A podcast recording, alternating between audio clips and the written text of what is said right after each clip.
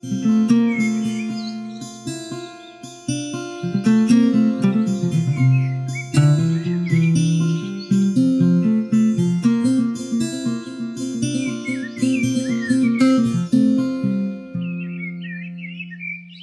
家好，这里是为爱朗读 （Reading for You），一个成人爱情童话的 Podcast。每个星期三会更新。我是西尼，我想跟大家分享许多美好浪漫爱情电影或是小说，以及你我的爱情故事。今天我想分享的是《后来的我们》这部电影，刘若英执导，井柏然、周冬雨主演的中国文艺爱情片。叙述关于对异乡漂泊的年轻人的爱情故事。十年前，建青和小小在回乡过年的火车上相识，怀着同样的梦想，一同在北京打拼，也展开相聚别离的情缘。十年后，他们在飞机上偶然重逢，犹如轮回的命运，相遇、相知、相恋。分手与重逢，祝福的故事。那么，其实这部电影说的是错过了，没法再从头的遗憾了。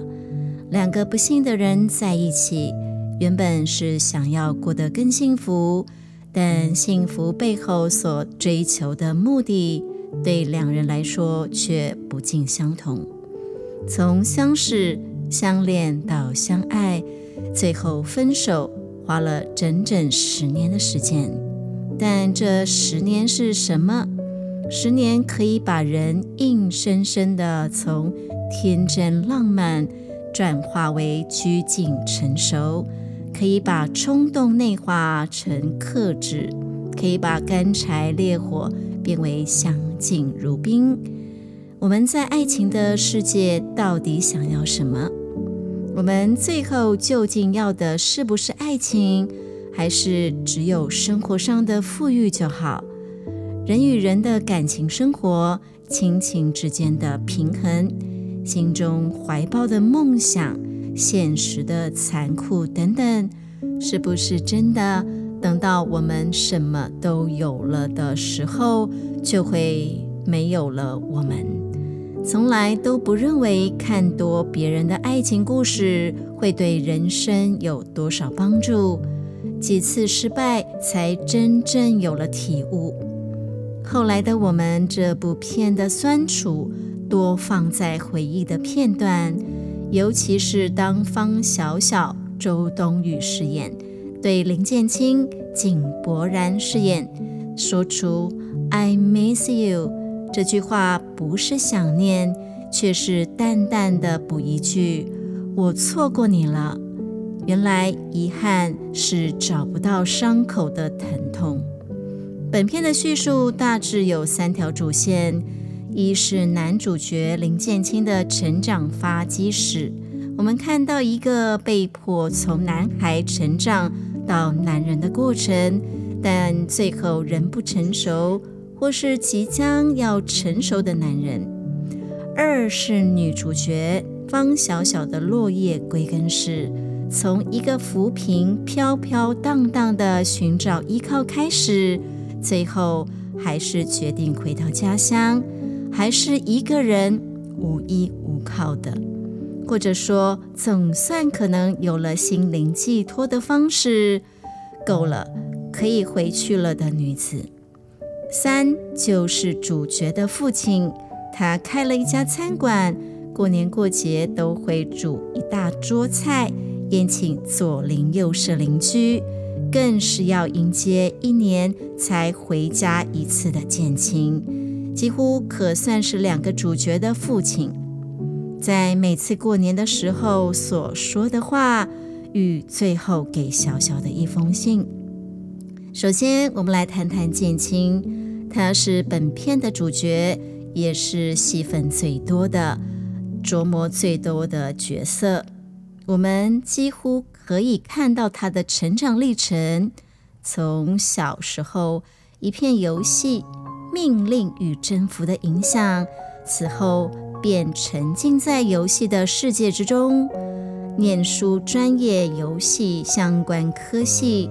创业梦想都跟游戏有关，打发时间也是在打游戏，跟女网友聊天也是在游戏，最后真正的发迹也离不开游戏。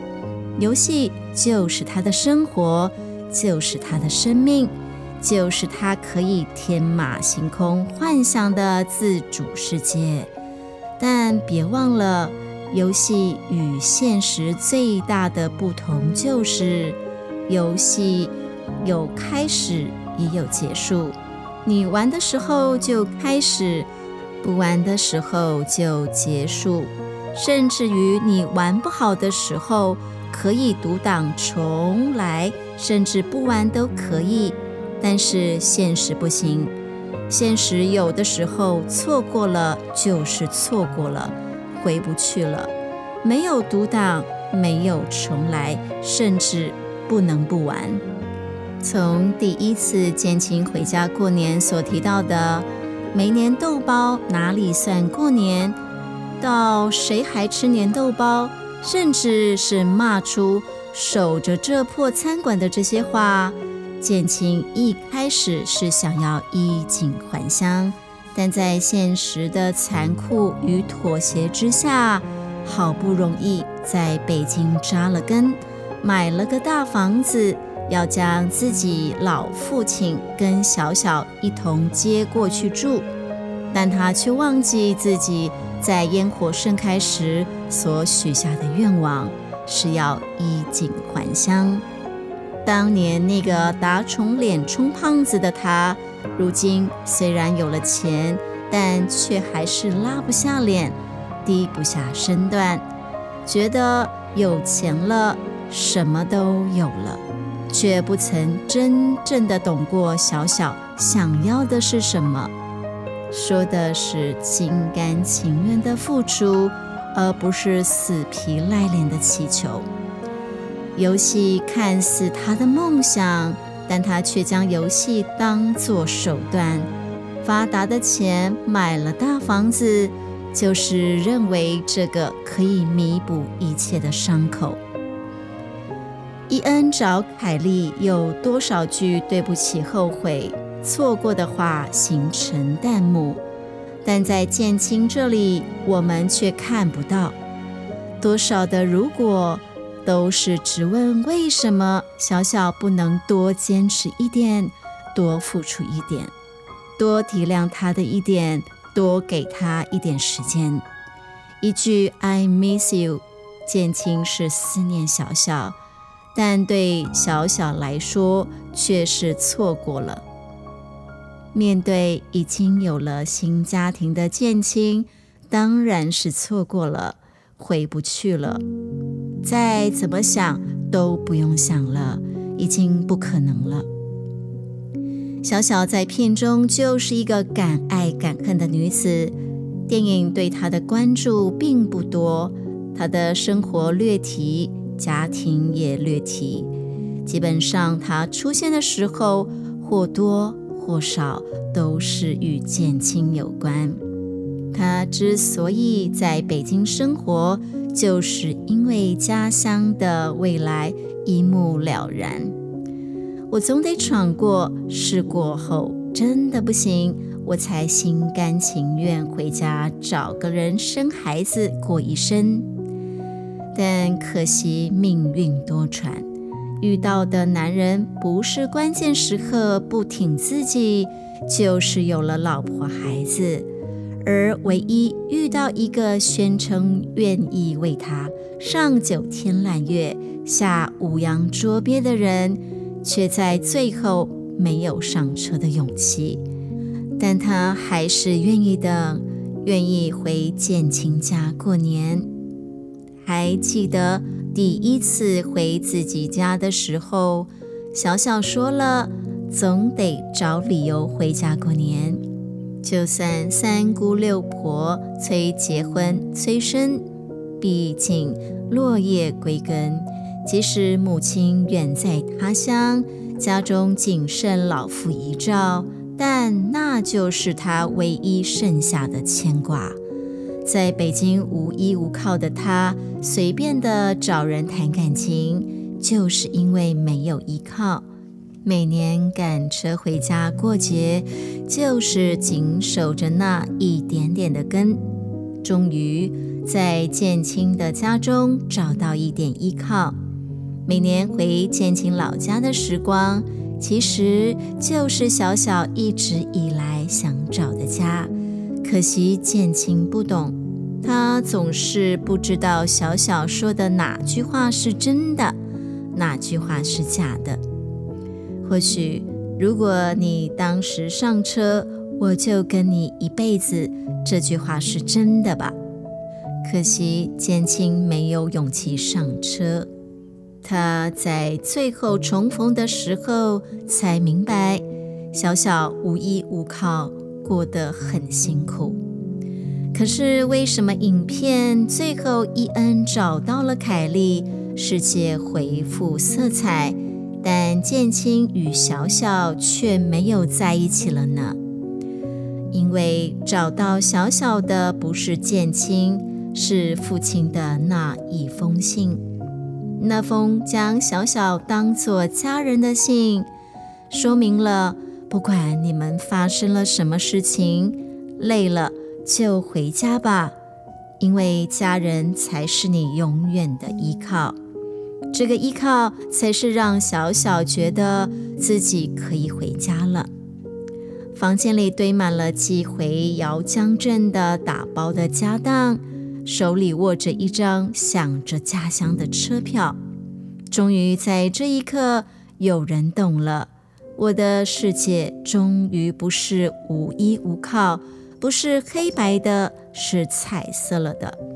可惜，一样来不及了。很多的时候，就是一个错过，一个来不及，一个后悔。但人生不就是如此？不是你说开始就开始，也不是你说能重来就重来的。父亲想着见卓青成熟一点，却不料是因为没有了小小才成熟。但没了小小的建青就成熟了吗？或许是时间逼他成熟的吧。最后才决定放下小小。寄给了父亲给小小的信。父亲虽然眼瞎，但心中却看得明，心里念的是收到信的小小能知道有个人在家等他，他不是无依无靠。可惜建青没有把信给小小，但现实就是这样，没有重来的机会。没有建青跟小小说的那么多的如果，或许只能是如果没有如果吧。虽以爱情为主线，但整体而言，却是在谈人与人之间的缘分情感，背后的寓意深远，看似简单，却是一辈子的人生课题。人们时常说，遇见真爱需要天时地利人和，但更精准的来说，遇见幸福不仅需要天时地利，更需要你认识真实的自己，认清对方与自己的相同与不相同。就像小小一样，所谓的择偶条件。是社会价值的衡量准则，还是找到一个愿意了解并互相尊重、珍惜的人？面包与爱情的难题永远没有最佳解答，只有相对自己最适合了解。小小和建青在相遇时留下青春的印记，却在离开时。才真正认识自己，了解爱的真实样貌。缘分有时候很妙，最初教会你爱情的人，通常不是陪你走到最后的人。就像建青一样，与小小分别之后，才进而认清自己，开始改变，在失去之后得以学会。由田壮壮所饰演的父亲一角，更是在整部电影当中扮演着不可或缺的角色。作为父母，比任何人都还了解自己的孩子，但为了让孩子学着独立、学着成长，宁可放手，也不愿说穿。亲情是人出生下来便与生俱来的情感连结，却也极容易因习以为常的陪伴而忽视。当自己逐渐成长的同时，父母却也以同样的速度变老。别等到失去才说对不起，别把我给你的爱留给来不及，更是道出每个人心中面对离别的酸涩与苦楚，也为整部作品画下完美的总结。每个人都是独一无二的个体，人与人因为相识而看见更宽广的世界，却也可能因为不合的频率而再也无法对上彼此。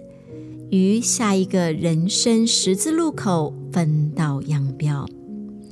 遗憾的是，我们无法重来，也无需重来，因为属于自己的故事永远不会说完，只能在各自散场之后继续向前，在善感的夜里追忆着曾经的过去。独自叹息。故事一开始的片头说着：“为什么从来没有一个故事从头到尾都是幸福的呢？幸福不是故事，不幸才是。”后来的我们想对曾经的前任与过去的自己说些什么呢？后来的我们真的学会如何去爱了吗？热恋中的幸福，美好的让人害怕。如果你问，如果我们分手了，还能做朋友吗？希望对方过得好不好呢？你想听到的答案是：过得不好，我为你难过；过得好，我也会难过，跟我过得差不多吧。因为你多想让对方快乐的人，就是自己。我真的努力变成你想的样子，可是我已经不是原来的样子了。我们常为想要讨好对方而改变自己，但对方喜欢的是最初的你。常问别人为什么还不结婚，对方说等赚到第一个一百万，或是等事业稳定之后。但过一阵子再见到面，两人已经分手。另一个状况是为对方改变后，结果他也变了。他为我学做辣的，等他学会后，我已经不吃辣的了。导演刘若英说：“这样的结果令人感到悲伤。感情最难过的是没办法了。”导演说，在电影里没有第三者，没有怀孕，没有车祸，没有所谓外界的因素。我觉得男女分手都不是这些因素，而是真的走到了不知道该怎么办，但都已经努力过了。如果当时你没走，后来的我们会不会不一样？如果当时你有勇气上了地铁，我会跟你一辈子。片中周冬雨跳上地铁车厢，井柏然追上后却没有上车，从此生命成了平行线。随着列车越走越远，他们就是年轻的倔强，还有他们以为在为对方想。导演说。爱情最终不能走在一起，是因为我们以为我们是为了对方想。缘分这事，能不负对方就好，想不负此生真的很难。电影除了探讨爱情，亲情也是故事的主轴之一。井柏然的父亲这句话出自他的口。从男女主角邂逅、相恋到分手，父亲都看在眼里。儿子不说的，他心里都明白。以过来人的身份安慰他们，不要活在遗憾里，因为人生不图一帆风顺，只希望安稳的生活。父母不求子女功成名就。只希望竭尽所能地给予爱与支持，始终惦记的是子女有没有好好吃饭，过得快不快乐。当然，包括生命中出现的人。看完电影的那几天，我老是想着，要是当初不那么做，或许我们还会在一起。几年前，再遇上一个原本没机会重来的人，能走到歌里唱的后来，觉得自己好幸运。这些年的人来人往，比起当初的我，总算更明白如何去爱。最后彼此花了不少力气，终究在人海里各自走远。能有一段轰轰烈烈的爱情可以追忆，好让看电影、听歌时能触景伤情，都是成长给的养分。好让我们长成可以令自己满意的大人，坦然一点接受失败，完不完美的结局终究是结局。后来的我们。多少是一厢情愿的情感铺陈，早习惯是两条平行线，过着不相干的人生。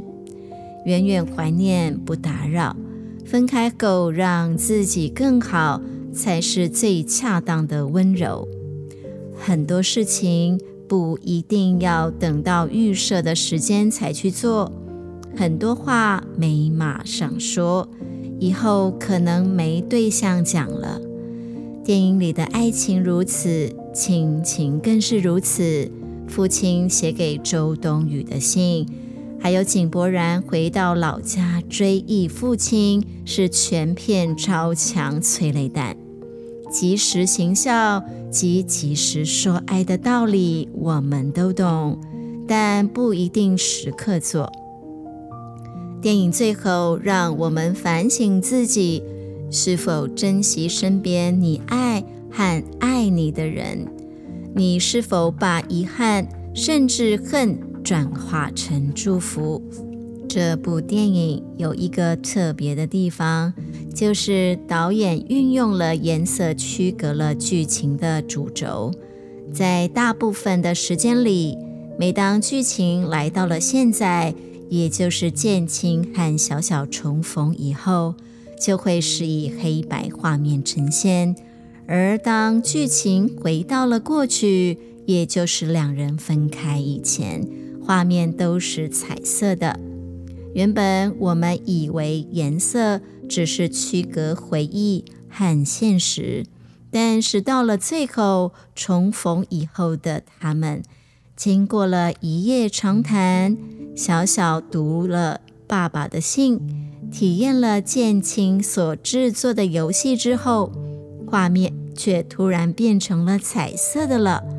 这个时候，我们才明白，黑白画面所代表的是剑青和小小在失去对方之后，一直没能和那段感情还有自己的内心和解，导致。两个人的人生失去了色彩，但是当他们再次重逢，明白了，虽然两个人不能走在一起，但是那段感情却是人生中最美好的回忆。而两个人的分开，也让他们两个人有机会好好认识自己。也才成为今天这个坚强的自己。再次分开的两人，看着各自的日出，脸上露出了笑容。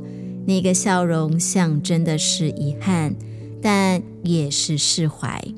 他们终于明白了，原来最初教会你爱情的人，往往都不是最后和你在一起的人。